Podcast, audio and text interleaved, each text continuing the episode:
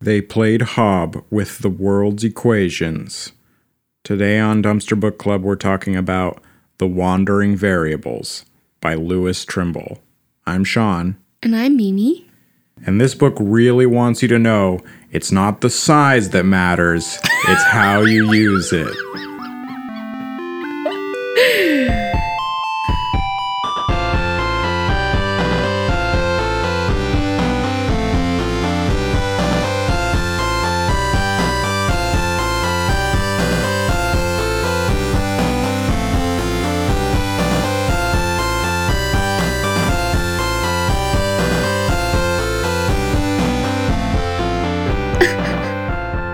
Except the actual moral is that if your body doesn't fit with your current society's projection of beauty, just rewrite society where actually you're the hottest and everyone else is ugly.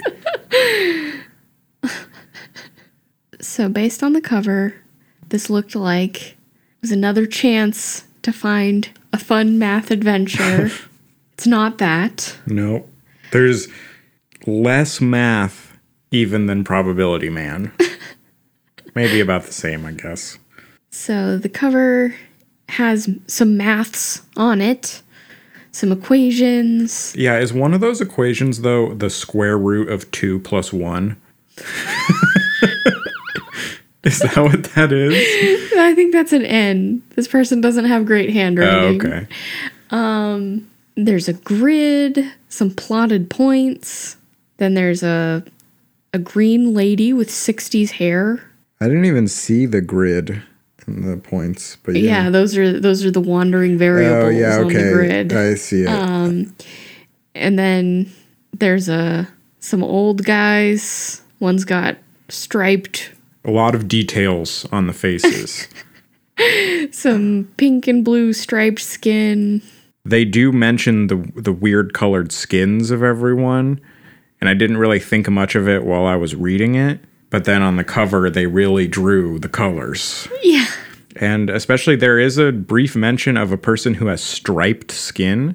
And I thought it was just saying he had tan lines or something else. But on the cover, it's he literally has horizontal turquoise and pink stripes across his face. Well, I think we'll explain that later. Um, so while I was trying to find more information about Louis Trimble, I did find a lot more information about the artist, who is Frank Kelly Freas, who did a ton of sci-fi covers like this. Would you say this is an uh, emblematic of his work or? No, um, no, he did a lot of stuff, and it's kind of just like hundreds of these. yeah? Um, so this one's like ah math. Uh, Yeah. Here, take this one. um, But I also found the original painting of this cover for sale. oh my gosh. Do you want to take a guess at the price for this original artwork? Uh, five ninety nine, five dollars and ninety nine cents, not six hundred dollars. $3,500. Wow. What's the medium? It said it was a painting. I don't know. Oh, oil, acrylic. I, I'm not sure. That's wow. If we ever become millionaires, we'll decorate this room with the originals of all these horrible books. Um, And one more note about the cover: there is an ebook of this of this book available, and the cover looks like a textbook, which really doesn't represent the story whatsoever. Um, so is it Lewis Trimble, Louise Trimble, Lois Trimble? I never know how you're going to pronounce that name. Uh, I did not confirm the pronunciation, but I've been saying Lewis Trimble. and there's not a ton of information about him, so that did lead me to a lot of wild speculation that I think I'll come back to at the end.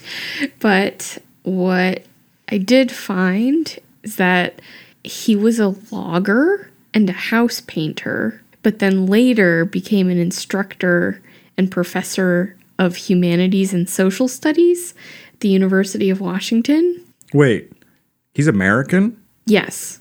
That's weird. The book uses, it's like British. He uses British spellings for things. What?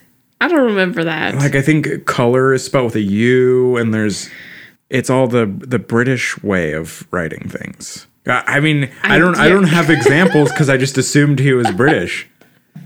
No, um, yeah, no. He's from Washington, I think. He also did some work in applied linguistics. And What is applied linguistics? I tried to figure out what exactly it was that he was doing, and I found like a paper that he had written, and I didn't want to pay to read the actual paper, but I was not able to make sense of the abstract. Okay.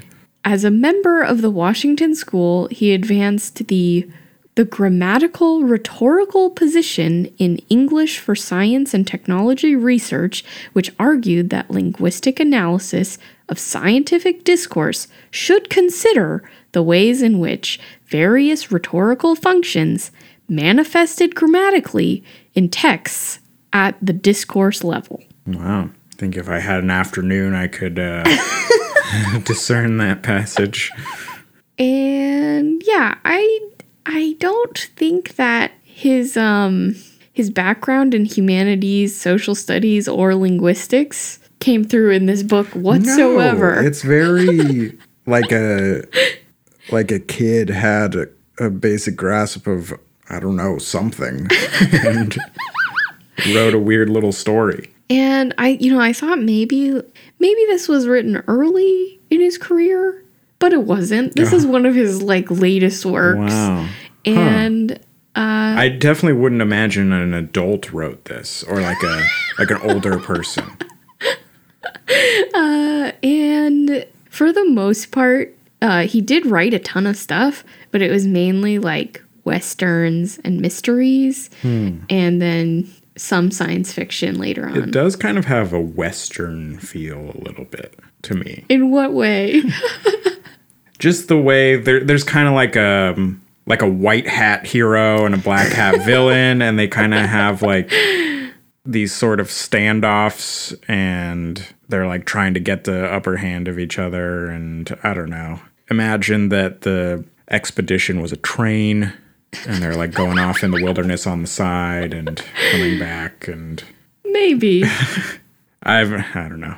I haven't read very many westerns. I've watched a lot of westerns so All right, well, let's get into the wandering variables. So our main character is Jano Keegan, Jano Kagan, Jano. Jano Kagan, um, who is horribly small. and ugly. Is a pug face, and was he under five foot four or something? He's very short. He's very short. This is a universe in which you can get plastic surgery to fix all of your problems. Both his height and his pug face could have been fixed, and he chooses not to. Kind of like Planet Probability. Oh, or right. Probability Man. Except he's like very insecure about his height. The first 75 pages, I would say you can't go a paragraph without mentioning his size, either himself or some other character, either thinking about or outwardly mentioning his size. The book definitely will not let you forget that he is small and everyone thinks less of him for being small, including himself. He is some kind of space park ranger. He goes and lives on alien planets and survives with indigenous alien populations that are below the technological level of space flight and studies them, preserves them, does something. Not totally clear what his day job is. Yep. But today he has been hired by the Charter Worlds, which is one of two great powers in this universe. I'm guessing they are the United States analog or the Allies. Versus Argo. Yes, which definitely has a Soviet communist feel the way they talk about it. Even their like main the main guy who represents them is red skinned. um, but I guess they could also be the Axis or something else. Just good guys, bad guys. Yes. And the Charter Worlds has hired him to find a Dr. Tandy Venner and protect her and bring her back safely to Charter Worlds headquarters. Dr. Tandy Venner is a big lady. And the book will not let you forget how big she is. So she's like over six foot six, I think. She's also described as being both heavy and like incredibly muscular. Um, she does some incredible feats of strength and like uses her weight to like do some things. Yep. But Louis Trimble gives an exact weight for her, which makes no sense with her height and the way she's described. She would be severely underweight. and it's like, Are um, you sure it wasn't some other system of weighing? well, it reminded me of the Not World, where Oh, the The author, aunt is like so fat, but then she's like, yeah, her weight is not that Yeah. big, and then also the muscular characters would also be severely underweight the way they're Mm-hmm. described. I don't think Louis Trimble understands BMI or anything like that, but um, she's meant to be a, a big, strong lady. She's also a genius. She's invented a special computer. Uh, that computes yes. equations yeah. is what it's designed to do. Uh, I think it also interfaces with a human brain, so it's Yeah. like can be way more powerful than other I think, computers. I think it's supposed to compute questions you have before you think of them or something like that. I don't know. It it's unclear a little vague. why it's useful. did she name this computer? Someone named it. And the computer she designed is the Wiener 40X5. Yeah. She also is described as basically knowing more about computers than the world around her. She's supposed to be kind of aloof and she doesn't have street smarts, but also doesn't really know or care about the political situation or what's going on in the greater universe around her. There's like a whole page also that just lists her credentials, where she's got like a ton of degrees. She's the youngest class one or mm-hmm. something. Anyway, she decided to do some tests with her own computer, fed some test data into her brain, and and now her brain is full of some deeply buried economic data of some kind. that she doesn't even know. And Argo wants that information. And the only way to get it is to drill into her brain, not literally, but with some sort of thing, and it will leave her brain dead. So Charter Worlds wants Jano to get her uh, because she decided to go on vacation after this happened, and she's just on a weird little.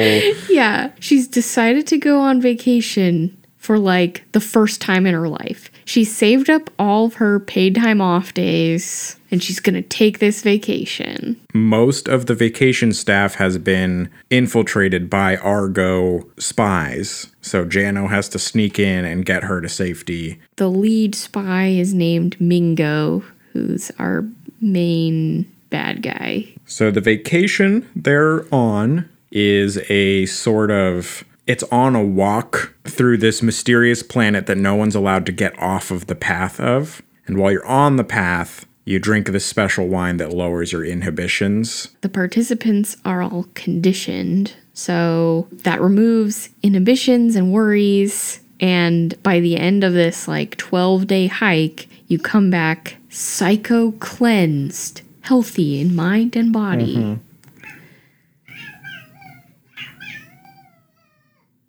Rico. So, the first time we're introduced to Tandy, she's high out of her mind and basically making guys fight for her, which I think one of these guys is an agent for Argo. And then Jano shows up and she picks him as her champion and they have to fight each other. But Tandy ends the fight by stomping her full weight onto this guy's spine, killing him. Yeah, it's pretty horrifying. Uh, and then there's another lady who's like got beef with Tandy, and she kind of does a Lennie Small on her, or she just like grabs her hair and shakes her and breaks her neck. and uh, and this whole time she's kind of like very loosely aware of what's going Yeah. on, and uh, Jano and Tandy don't want to get in trouble for now killing two of the trek participants and escape into the river. Yeah, the trek is bordered by two rivers, and going through the river undoes all the conditioning. So they become lucid, and she realizes that she killed those two people. But then also, I guess a part of the conditioning also protects you from the environment of this planet, which is the sun is very damaging to your skin, and a lot of the plants are dangerous. So one other thing also with the conditioning is that that whole first uh, section where they're on the track the colors are all like this is where we get the descriptions of the people with the striped skin and her skin is green and other people are red or pink. As soon as the conditioning wears off, like the grass and sky return to like normal colors. Yeah. And it didn't specifically clarify it, but I don't think their skin is actually green and I don't think that guy is actually striped. Yeah. But that's that never um that never really gets explained other than just everything else in the environment returns to normal. So after this big psychedelic section, then we get into like the survival section where it's like if you ever read My Side of the Mountain, I did not. A kid decides he's going to run away from home and goes out into the wilderness and crafts himself a bow and arrow and kills deer and makes himself some leather clothes. So Tandy is like this computer genius. So obviously she's able to use her gigantic brain for survival techniques and Yeah. outdoor crafting. And Jano has all his experience. She does things like she creates a needle and stitches cloaks out of leaves for both of them and creates glass and ceramic pots and pans. And they end up like comically overloaded with survival items that they've They really made. make more than they need. Like, they don't need a teapot, but they made one. Um, and there was a quote that I thought was really funny here where Louis Trimble is really trying to show how intelligent Dr. Tandy is. Think of something, she said sharply. She had a sudden crazy desire to giggle. What she needed was a computer. She could feed it all the data and let it come up with the answer. Data, she said. A dangerous sun, tree shade, short grass, thorny bushes, wiry, nasty vines with big flat leaves. Tandy clapped her hands. That was it. Use the leaves to make a portable patch of shade for herself. then, like a turtle, she could crawl wherever she wanted.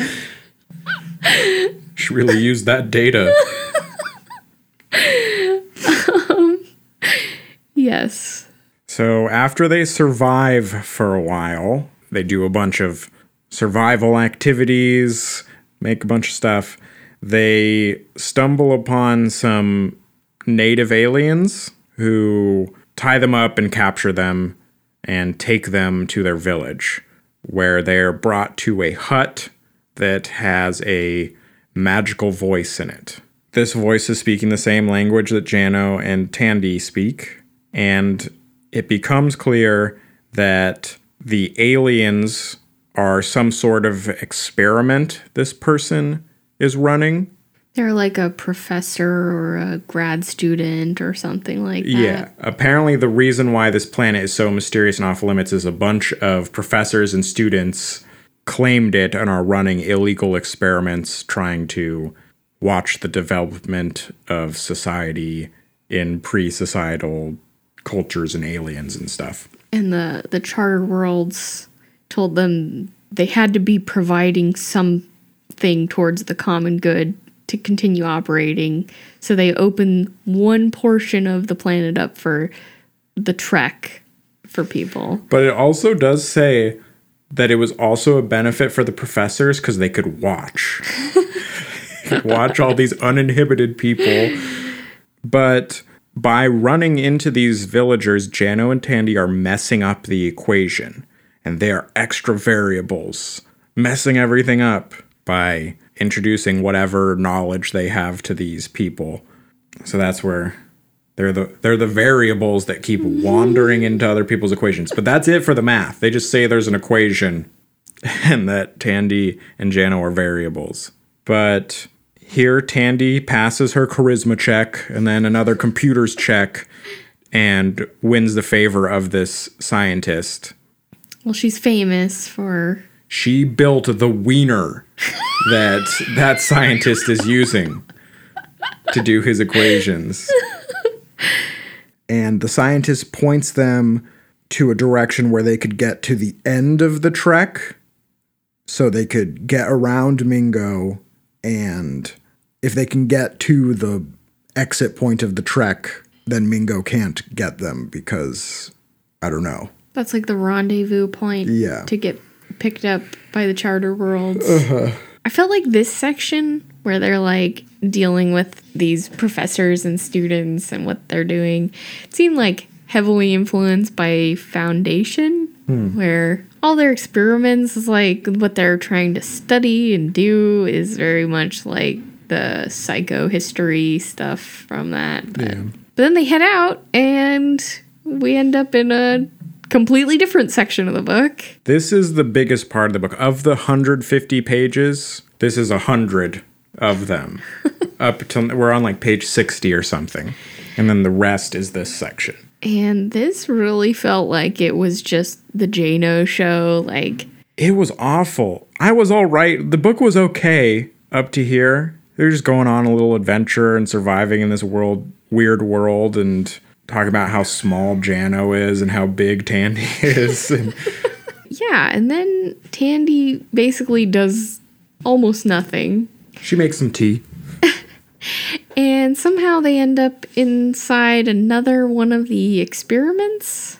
And this one seems to be like a recreation of ancient China, but with slightly different metalworking technologies and resources available, which I guess is what they're studying here. Like, what if? Yeah. It seems unclear how any of this will help society or teach them anything.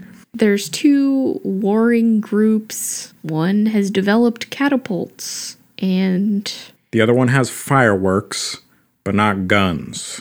And basically, Jano comes up with this elaborate scheme to convince these groups that he and Tandy were sent here by the gods. So he does some magic tricks that he knows, and but then most of the plan entirely hinges on a Dubin bone implant in his leg where he's got a bone from some other animal He just has a barometer in his leg.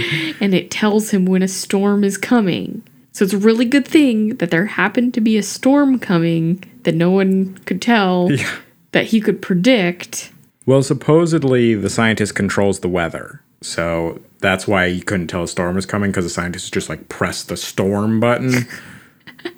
Well, how could he tell with his bone? Because the pressure, the air pressure went up, the barometer. All right. Well, he predicts the storms and says that he's bringing it. And anyway, so he convinces one of the groups, but then he has to go talk to the other group, and he fails to convince the the emperor there, and ends up in jail multiple times, but keeps trying. And after the first time, it's a really good thing that Jano decided to craft some lockpicks, hide them in every single jail cell when we weren't looking. It's not described in the narrative, uh, just in case they ended up in jail that second time. This whole part is like Jano's working on Batman levels of forethought. At one point, Tandy asks, Why don't we just uh, escape? Yeah, why don't we just leave? We're just trying to get through.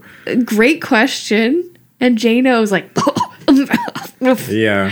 no, no, no. And then eventually, Jano convinces them, and he's got this grand plan for peace between the two groups, which involves giving them all guns. But finally, they're brought to like the temple to communicate with their god.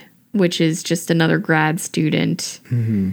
And they are able to negotiate with her. Well, they basically threaten to ruin her equation even more. Like, hey, we already fucked up your whole experiment. We're just gonna ruin it even more if you don't let us through. Yeah. Then we get to the ending where there's a hot air balloon escape. It's like, oh, remember that time that we constructed this hot air balloon and we just happen to have it handy now, even though we never talked about it in the narrative? Yeah. Great. Yeah. Let's go. and they're like almost to the end, but basically, Jano decides. Oh, yeah. Jano and Tandy are in love now. Yes. Although we did not build towards this at all. I think it did kind of build in the survive the my side of the mountain part yeah. where they're like They don't really like each other, but then they're kind of working together. And Jano recognizes how smart Tandy is. And then Tandy's like, well, he's little, but he can do all these things. like a, a relationship starts to build, but then it kind of turns off when they get to the ancient China part where Jano's just like, I'm the best. Look at all these things I'm doing. Yeah, and Tandy's just like, uh, why are we doing this? Can we just go? so it was the, it was there a little bit. We get a little bit of it. Okay, so they're in love now, and Jano decides that Tandy would be miserable going back to being confined indoors with her computers and under security protection because, I don't know. Seems like she would like that. yeah, so. she spent her whole life up until now locked in rooms with computers. Yeah.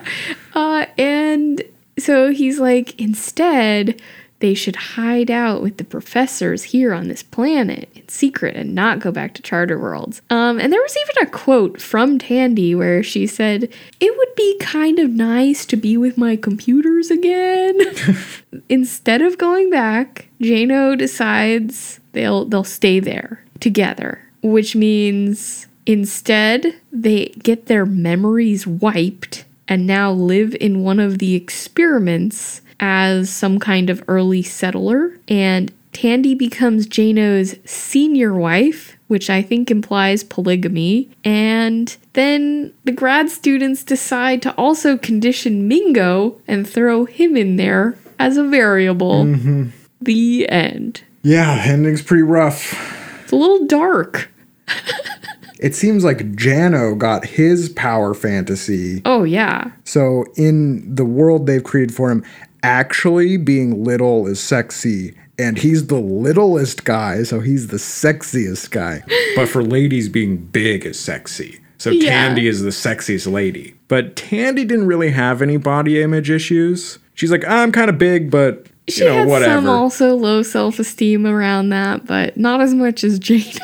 yeah, I mean, she said she had trouble getting a boyfriend or something because she was so much bigger, but she's like, eh, I just like doing athletic stuff and computers and I'm happy. Whereas uh, Jano could not let it go how small he was. And then, yeah, he, he supposedly has multiple wives, and he's the one who likes living on pre society worlds or yeah. uh, pre-culture or whatever he likes. He likes that. Tandy likes computers and swimming, I guess. Interesting ending. Yeah. I wish the book had just kind of been the first if it just been like a fun little survival on an alien planet where they have to use their wits to to get through. So that was kind of fun, the beginning. I didn't mind that part. Yeah. It was a little goofy, Certainly. but um yeah, it just really got worse and worse. So I wanted to also mention the writing style because it really reminded me of the Cosmozoids. Basically, just incredibly simple writing. Like Jano did this, Tandy did this, Yes, yes. then he did this. I just wanted to read a passage. Jano spread out two short bolero type jackets and two pairs of wide legged trousers. Tandy set battered straw slippers alongside. There's more too, but it isn't very serviceable. Jano put on a jacket. He pulled on a pair of trousers. Tandy giggled. but most of the book is like this. Yeah, it is. I really wonder what kind of linguistic analysis this Louis Trimble was up to. Yeah, that does not fit well with that abstract you read or any of his other titles. I don't think that he was particularly good at writing women. I wonder if he's ever met a woman before. I think probably the worst was Jano's descriptions of Tandy. Well, both Jano and the narration, uh, where she's repeatedly described as like innocent, naive, ingenuous, childlike, and while also really having her be like sexual love interest. Yeah. And like her character is kind of a mess where it's like she's supposed to be this like really strong, intelligent character, but then it's mm-hmm. like just I don't know. Well, she goes back and forth because she has moments where she uses her wits or intelligence or physical strength to do stuff, but then there's other moments where those disappear and she's like, what's going on? And then oh just tee Yeah. I think a lot of this fits into my theory on who this book is for as to why she's written this way, but you can continue your thought. Um, every so often there'd be like brief discussion about kind of not judging people by their appearance and like you know saying that women should be able to do things like program computers and stuff like that.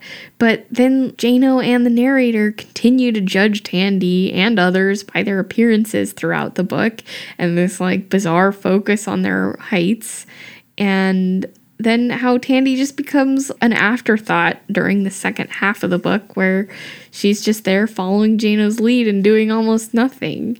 And then all of her agency completely removed in the ending. Yeah. Where Jano makes this huge decision for her, deciding that's what would be best. And he gets his fantasy world. Did you have thoughts on what was the point of this book? I think who this book is for and kind of the point of this book is if you have an Amazon fetish or a size difference fetish, which are both real fetishes that people have.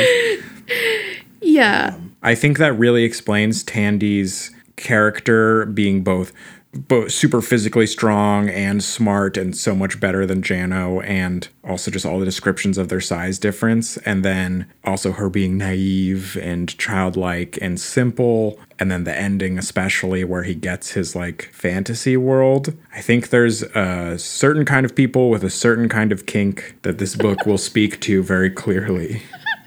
Yeah. When I was trying to think of who this book is for, that is exactly what came to mind. The the big woman little man fetish. and I made some notes of like examples from the book that kind of both examples of their like obsession with size but also kind of their low self-esteem. Jano at the beginning was talking about himself saying like of course some women like small compact men with unusual faces. And Tandy uh, later asks him, Then why did they pick you? She broke off. And Jano goes, Why did they pick Jano Keegan when there are other survival experts? Why didn't they pick someone closer to your size? someone better looking? Is that what you're asking? uh, then Jano later, uh, towards the end of the book, Stop treating me like a small child. Just a small man, she said. she leaned forward and kisses his nose. And then this passage from the ending on their settler world. He smiled benignly as he watched the men come into the compound. Not a one was shorter than he, nor was there a woman more beautifully large than his senior mm-hmm. wife. As if sensing his thoughts, Tandy squeezed his hand. You are a true chieftain. Look at how the men loom above you, and see how the women envy me for having so small a husband. And how the men envy my having you, Jano said. As it is spoken, the larger the female, the more beautiful, the smaller the male, the more brave, and how true it is that from down low shall he lead them. Like you feel almost uncomfortable at like the sexualness of that whole part. Yeah. How tall do you think Louis Trimble was? so, one other thing that I did find while I was trying to get more information on Louis Trimble an anonymous comment on someone's review of this book from someone who claimed to be a close friend of his. So he said, Louis Trimble was a good friend of mine. After he was well established as a writer, he went back to graduate school for an advanced degree in linguistics. The Wandering Variables is his way of skewering some of the self absorbed, self importance graduate departments drive their students into. Louis certainly didn't take this novel seriously, so I think you're headed in the right direction with your observations. I guess I can see that with the students and the professors and their stupid experiments on the planet. But it was such a small part of it. Compared to like the size fetish Yeah. stuff. Yeah. Yeah.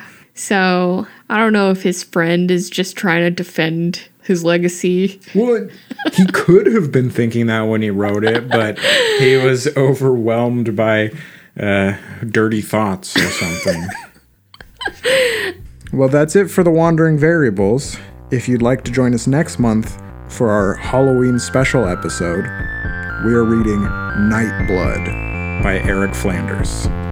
You can contact us at dumpsterbookclub at gmail.com or join our group on Goodreads.